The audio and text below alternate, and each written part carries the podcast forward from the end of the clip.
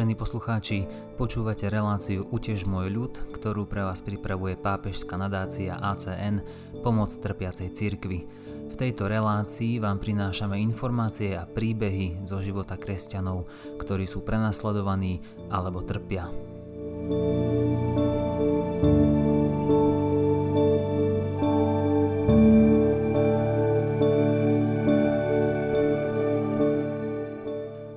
Dnešnej časti relácie Utež môj ľud sa budeme rozprávať so Salazianom Lacom Mikom, ktorý sa pred niekoľkými rokmi vrátil zo svojej misie v Pakistane.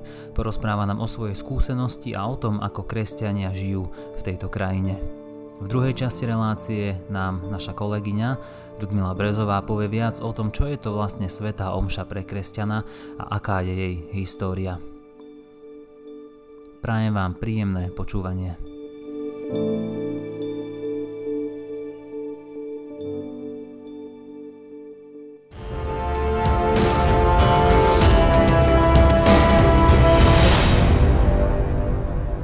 Salesian Laco Miko, ktorý dnes pôsobí v Košiciach na troch workách, strávil niekoľko rokov v Pakistáne, ktorý potom musel opustiť pre zdravotné problémy.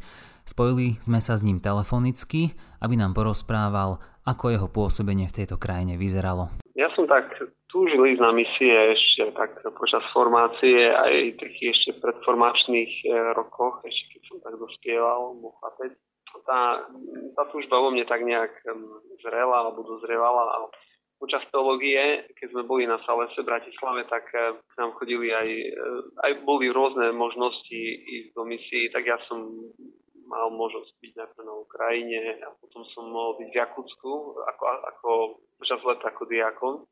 Už teda pred kniazkou vysviackou bola taká možnosť, bol, bol predstavený, bol predstavený z Ríma. Ja som tak prijavil záujem ísť do misie. Tak, a, tak on, eh, on ma teda odporúčil, že no, tak si napíš žiadosť a, a povedal, že tam, že kde, tak, kde je taká potreba. Tak on mi povedal, tak sú také tri možnosti. On to bol síce, on tým, že to bol Don Clement, e, bol, mal na starosti región Ázia, tak samozrejme, že dal svoje krajiny, ktorý on teda pôsobil, tak povedal, že Čína, Pakistan a Kambodža. Tak som si napísal tie tri krajiny do tej, do tej žiadosti, som to poslal do Ríma a vlastne tam vybrali Pakistan. Takže tak, tak som sa dostal do Pakistanu. A na tie víza som čakal dva roky. Takže nebolo to tak, že by si vyslovene chcel ísť do Pakistanu? Nie, nie, nie, nie.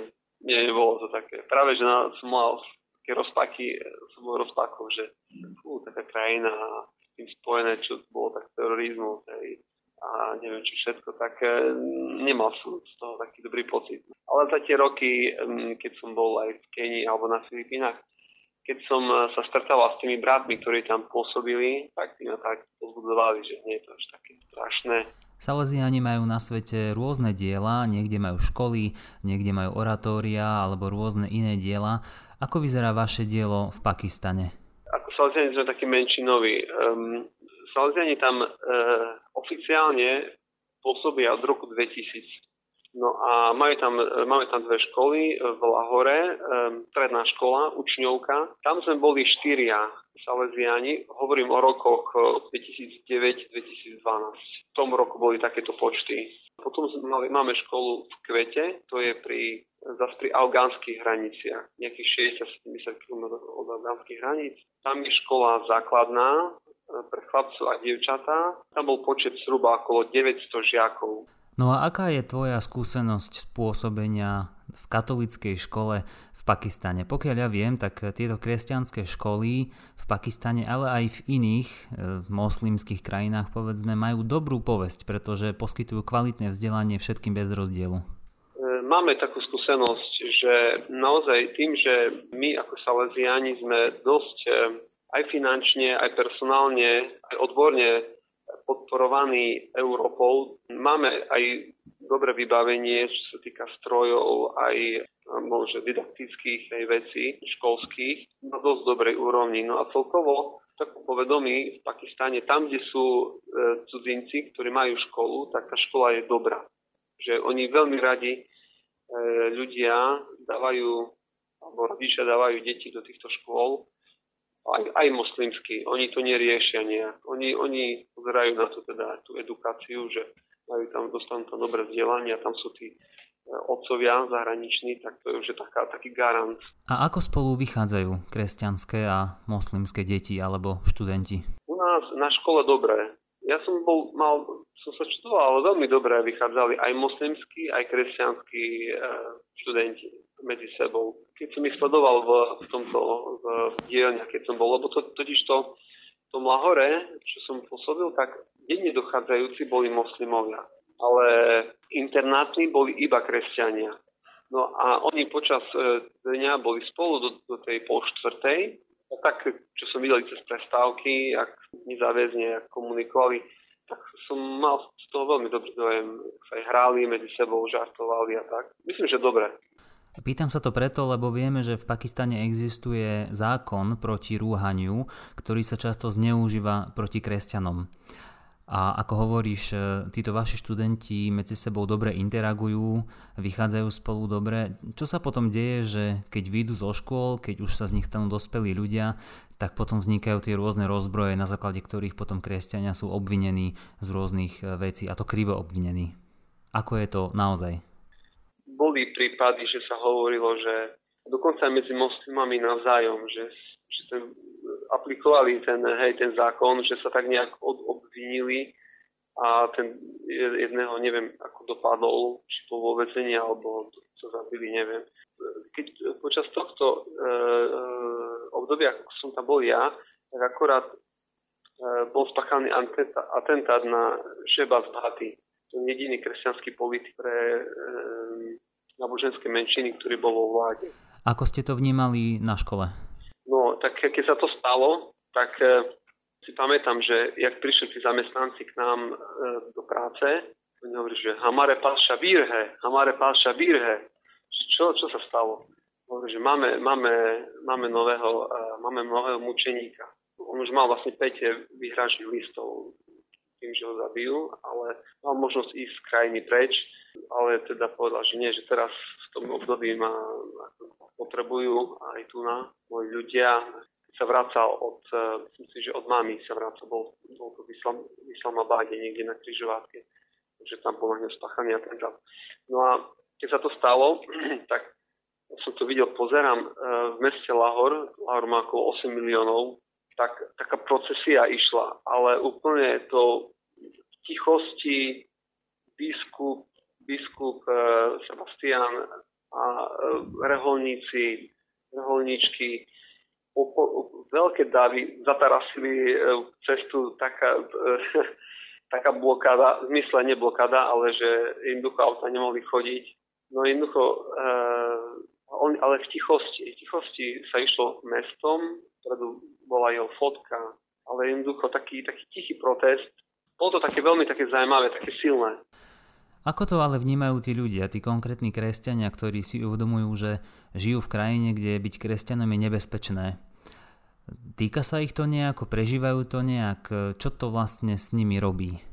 Je to, je to taká, som povedal, taká stigma, ktorá ich tak sprevádza. Si pamätám, e, my, čo máme, máme tú školu, tak tí absolventi naši občas prídu k nám a mm, hovoria, ako sa im darí. A jeden, jeden chalan, že skončil ako automechanik, nás veľmi, veľmi šikovný chlapec.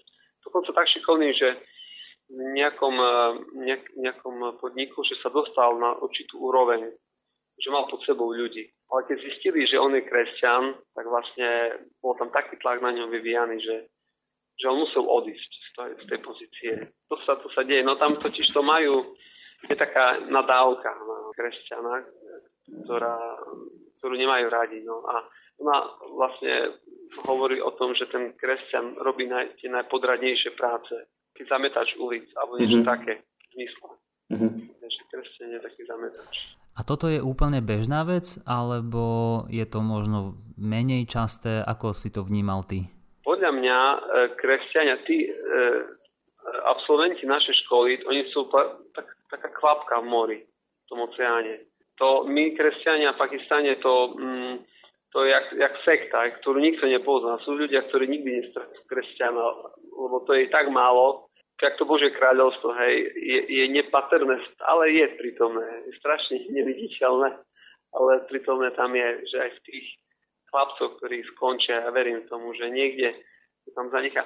Ale tí chlapci, to sú veľmi chudobní, aj tí moslimskí, oni nie sú bohatí. Podľa mňa tí, čo e, robia tu, sú takí mienkotvorní, to sú takí, čo majú aj finančný vplyv a sú na tých vyšších postách a ktorí vlastne vedia určitým spôsobom aj manipulovať tou masou. Keď si tam bol, rezonoval u vás aj prípad Azie Bibi, ktorá bola väznená 12 rokov? Hej, bolo to také dosť e, také silné vtedy. Zastupca e, sektor Justice and Peace, tak on nám hovoril práve o tom na stretnutí kňazov, čo sme tam boli v Lahore, tak hovoril o tom prípade.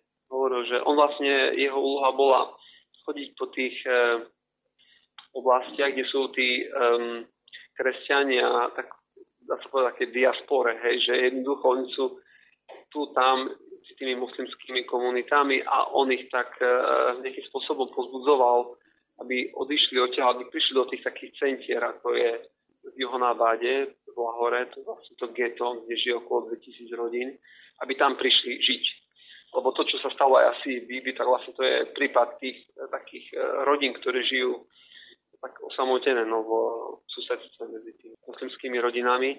Tak on nám o tom hovoril, o tom jej prípade. A vnímali ste to silne, alebo možno boli aj iné veci, ktoré vzbudzovali väčšiu pozornosť? Vnímali sme to. Ja už keď som tam prišiel, tak už, to, už, už bola väznená celkovo e, aj toto, ale aj iné veci. Tie tri hodiny cesty, že tam vypálili kresťanskú dedinu. A tam, že boli upálení niektorí sedem ľudí, tak e, o, tom, o tom sa hovorilo. To je také zaujímavé. A potom je Maria Bab, e, dve hodiny cesty od nás. A to je, hej, tam je Marianská svetiňa, kde aj kresťania muslimovia sú modlia Pane Marii. No. Také oblasti sú, no, to je pre nás úplne nepochopiteľné, ako môžu ľudia prežívať v takejto krajine a čo to môže s nimi robiť, keď sa dozvedia, že jeden z nás bol zabitý, že bol spáchaný atentát a tak podobne. To je pre nás niečo, čo si vôbec nevieme predstaviť. Som mal pocit, ako keby, no tak toto je jedno, čo som videl, že keď som stretol uh, sa s tým prípadom, keď uh, Šebasa Bhatýho, keď na ňom bol spáchaný atentát, že začali hovoriť, že Hamare Paša Birhe, máme mučeníka medzi ďalšieho. Ako keby znova si uvedomili to, no, že tak toto je náš osud, hej, kresťanov v Pakistane, že znova a znova sa to stalo. Ako keby znovu to také sa to opakovalo, jak ten refrén toho ich života, že, ale že by, že by ich to nejak zvalcovalo, tak to nemôžem povedať. Skôr som mal pocit, ako keby tak trošku to na nich mi to otriaslo, ale potom sa nejak tak toto začali fungovať ďalej. To ja keď som si uvedomil, bolo také obdobie, si pamätám, že také obdobie atentátov, že v tom meste Lahore každý deň bol nejaký atentát. Vždy tam niekto niečo hodil, nejakú bombu. To aj proti vláde tam e, dosť tak utočili. A som si uvedomil jednu vec, že keď bol nejaký väčší atentát, ľudia sa tak stiahnu, jak teraz počas korony, že tak ten život sa tak zastaví na týždeň, dva. Po takých intervaloch to tak bývalo. Vždy, keď bol nejaký atentát spáchaný, dokonca aj v tej kvete, čo som bol, tam tiež to bolo také ešte intenzívnejšie. A tak, tak ľudia, ten život sa ako keby zastavil, zastavili sme školu, e, nefungovalo týždeň, dva a potom znovu sa to obnovilo. Čo ti to dalo duchovne, tento pobyt v Pakistane, táto misia? Veľmi veľa. Ja som práve, že som sa stretol s veľmi dobrými ľuďmi nemal som pocit nejakého ohrozenia alebo tak. Práve aj s moslimskými e, ľuďmi som sa stretol, druhá väčšina boli kresťanských učiteľov, ale mali sme aj muslimských učiteľov. Tak e, si pamätám, že Ina vždy chodila k nám, e, prišla za mnou, taká mladá muslimka, no učiteľka povedala, že modlíte sa za mňa a odišla. Tak toto mi iba hovorila. A potom bola, bola tam ešte jedna, taká stará pani, ona učila teda islamiát a zomrela. Polubrat išiel na, išiel na pohreb, ja som tedy bol, som bol doma a potom hovoril ten spolubrat, keď sa vrátil, že jej, jej e, manžel hovoril, že, že ja som jej hovoril, že nech už, nech už e, prestane s tým učením u vás. Že je stará, že nech si dá pokoj. že ona mi povedala, že, že ja vidím, že tí otcovia robia dobre a ja tam chcem byť dovtedy, dokiaľ mi to zdravie dovolí. Takže ja som sa stretol práve s veľmi dobrými ľuďmi, či už moslimami alebo kresťanmi. Ty máš ale jeden veľmi špeciálny príbeh, taký by som povedala príbeh Šavla, ktorý sa stal Pavlom. Povedz nám viac o tomto príbehu. Som chodil do Mári e, rok, to je taká horská oblasť, výške 2500 metrov. Som tam stretol jednu rodinu, oni boli z Iránu. Chcem mi povedať ten svoj príbeh. Muž a žena a mali dve deti. On bol, on bol moslim a povedal, že keď tam dospel, sa oženil a išiel um, autom celú noc, povedal som auto a, a zistil, že, že bol pred chrámom, ktorý má históriu ešte v starom zákone. Tak on tam teda zastal, vošiel do toho chrámu a čakal, pozeral tam tie hej, maľby a tak sedel, boli tam nejakí dvaja strážnici. Tak pozeral na to všetko, že tak si povedal v duchu. Kriste, ak naozaj existuješ, daj mi znamenie. Chcel stať, že nemohol. Otáčal doprava, doľava. Tí dvaja už stali a išli k nemu, že ho zoberú. A že nie, že nechajte ma, nechajte ma. On potom, že povedal, že že Kriste verím. Že keď to povedal, e, tak vstal a vyšiel von. Prišiel pre ňa bratranec, odvedol ho domov, tak sa začal zaujímať o vieru. Chodil po tých e, kresťanských komunitách, ktoré tam boli, ale oni mu hovorili, že, že, že žiadaj, čo chceš, ale že Bibliu ti nedáme. Báli sa, že niekto udá, zabijú. Mm, nejakom, nejaké knižnici našli nejaký komentár k Biblii, toto to začal čítať, alebo tak No až potom boli asi tlaky aj z rodiny, že teda už niečo tušili. Tak vlastne on podplatil pašerákov, kontajnery nákladného auta, jeho ženu, dve deti, ich prepašovali do Pakistánu. Čiže tam prišiel, nikto ho nechcel pokrstiť, lebo tam je to tiež také, každý sa bojí. No a on hovoril, že po troch rokoch ich pokrstil nejaký írsky misionár. Hovoril, že mal, mal taký obchodík, tam si vycapil teda obraz boské srdce Ježišovo a nepoškornené srdce Pani Márie. Potom hovoril, že rozna, roznášal som Biblie po moslimských obchodoch, čo je dosť také, dosť také riskantné. No mne to znie ako vážny pokus o problém. Hej, hej, a toto robil. Povedal, že raz som, tak som roznášal a vrátil som sa domov. No a volali mu, že rýchlo sa vráť na to miesto, kde si rozdával Biblie, lebo e, tam e, našli ako chlapec, ktorému sa dal Bibliu, ako čítal, normálne začali tam e, teda na ňo, do ňo, na ňo utočiť, tak ten obchodník ho zobral a ho zamkol do obchodu. Prišiel na to miesto. No a oni na ňo, že ty si mu dal tú Bibliu. On že hej. A že ty si moslim alebo kresťan. On že pretože som pravý moslim, preto som sa stal kresťanom. Povedal, že, že tu, že tu v, e, v Koráne na tom a tom mieste um, je napísané, že Kristus je na ceste. A tu na tom a tom mieste napísané, že ak hľadáš e, radu, že opýtaj sa kresťana, že on ti poradí. Nejak takto je.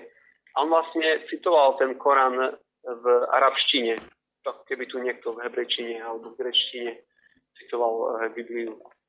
A oni boli z neho úplne hotoví, že on tak vie také citáty hej, v arabštine, vedel nás pamäť, to aj pred nami tak rozprával.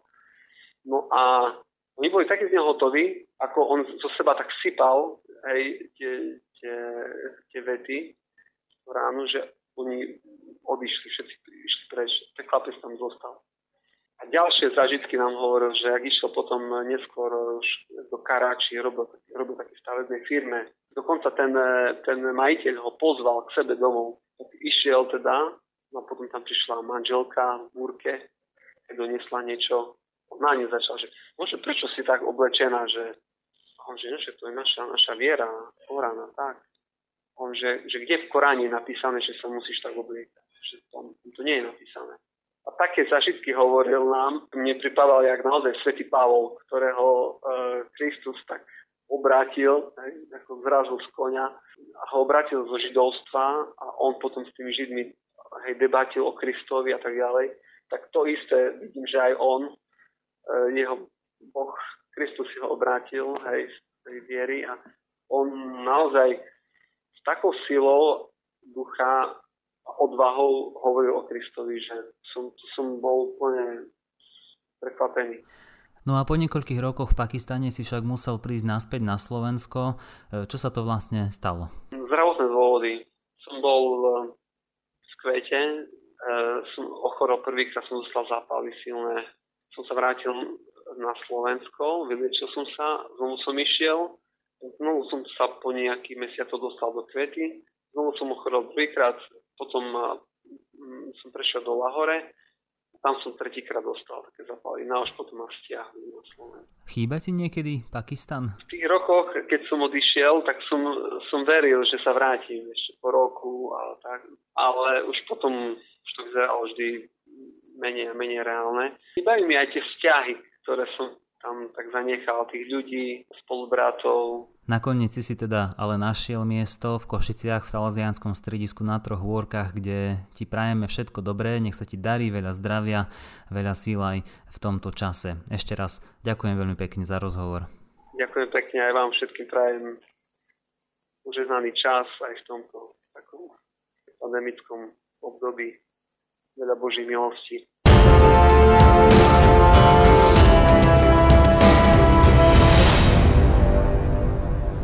Tento deň, keď vysielame túto reláciu, žijeme ešte stále v stave, kedy nemôžeme chodiť na Sveté Omše tak, ako by sme chceli, teda do kostolov, ale to neznamená, že Svetú Omšu nemôžeme dať odslúžiť, e, napríklad prostredníctvom pápežskej nadácie ACN, ktorá sprostredkúva omšové milodary pre kňazov v krajinách, kde títo kňazi častokrát nemajú žiadny príjem a starajú sa o núdznych. O omšových milodaroch a o svetej omši ako takej sa teraz budeme rozprávať s mojou kolegyňou Ľudmilou Brezovou.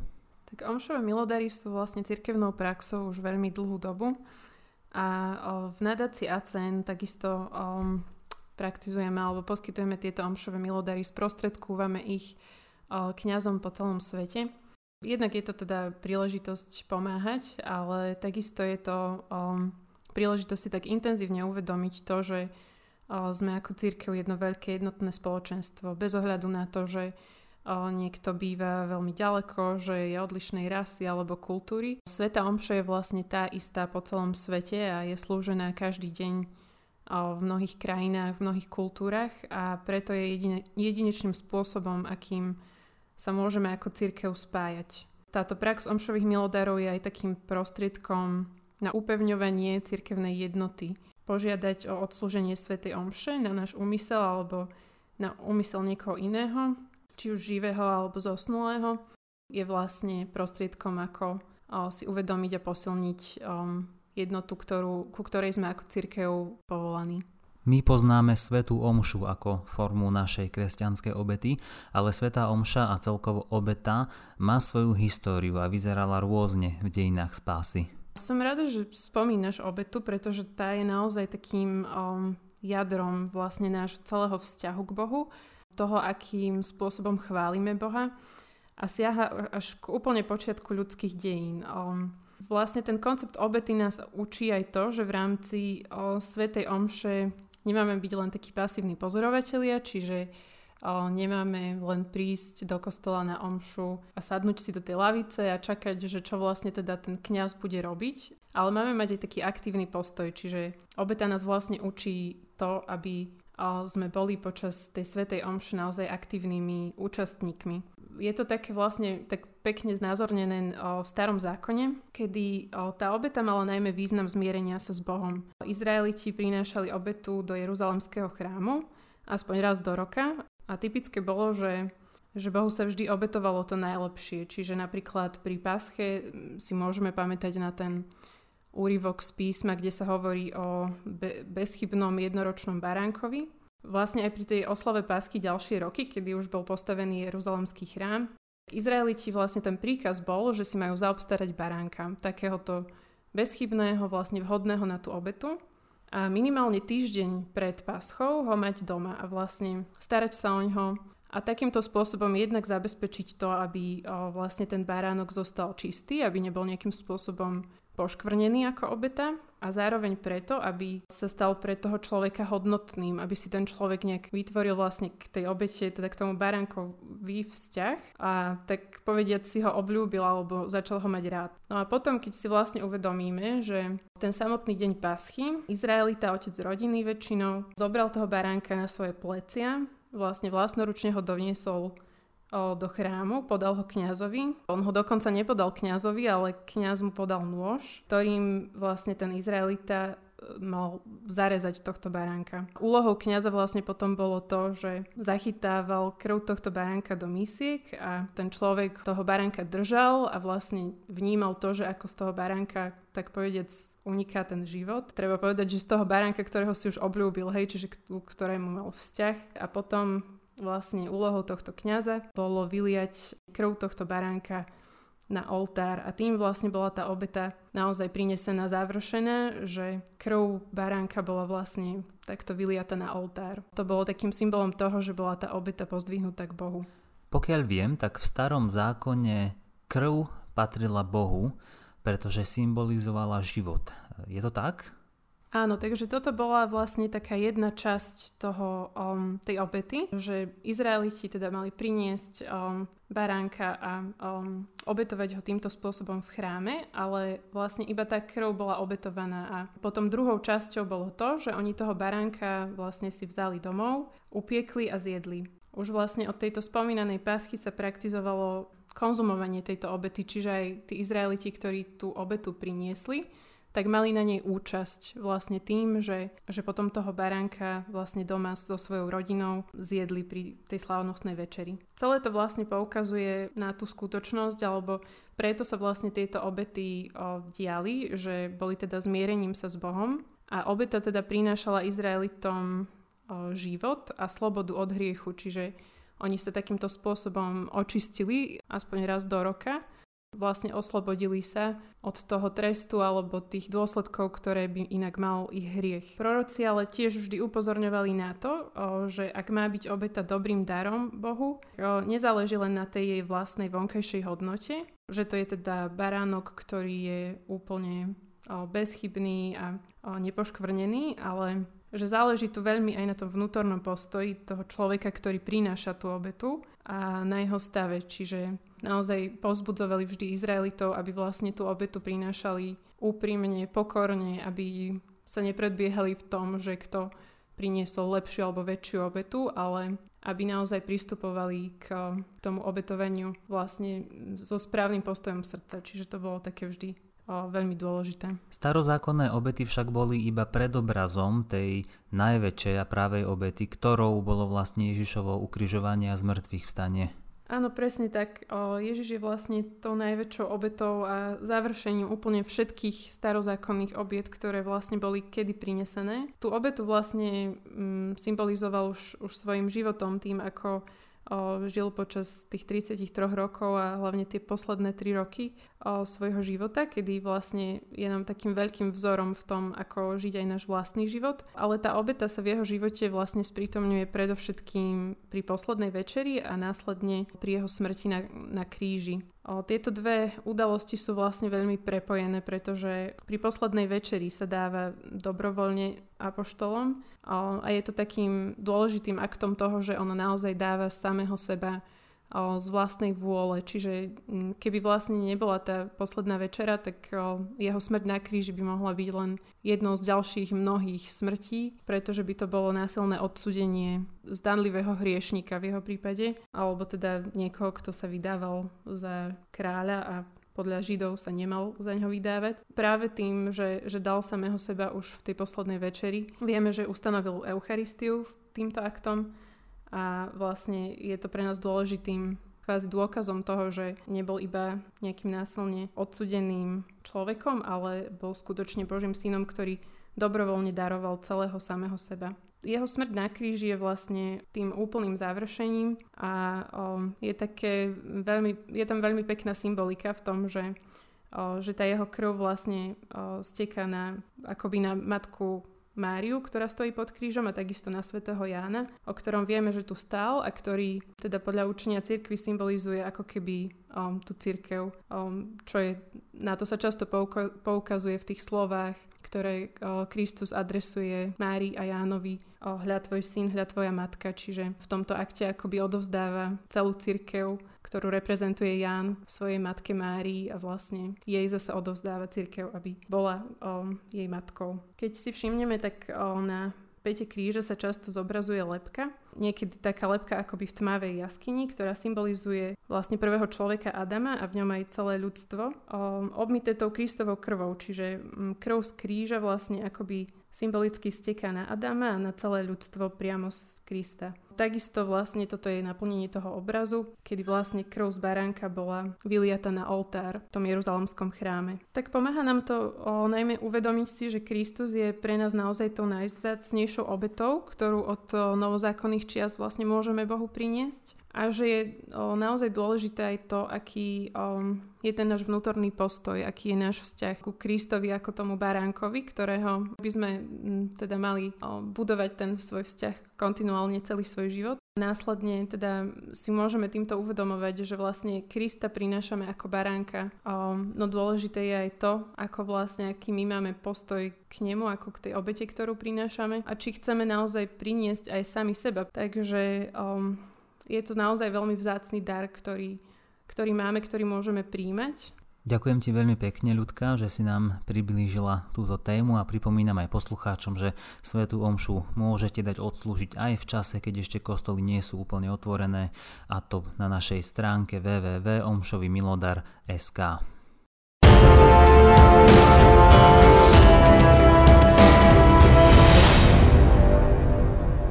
Vážení poslucháči, relácia Utež môj ľud, ktorú pre vás pripravuje pápežská nadácia ACN, pomoc trpiacej cirkvi, sa blíži ku koncu. Dnes sme sa rozprávali so Salazianom Lacom Mikom, ktorý strávil niekoľko rokov ako misionár v Pakistane a potom nám naša kolegyňa Ľudmila Brezová povedala viac o histórii svätej Omše a o tom, prečo je dôležité dávať Omšový úmysel. Ďakujem vám veľmi pekne, že ste boli s nami a pripomínam, že túto reláciu si môžete vypočuť aj v rôznych podcastových aplikáciách. Od mikrofónu vás pozdravuje Jan Tkáč.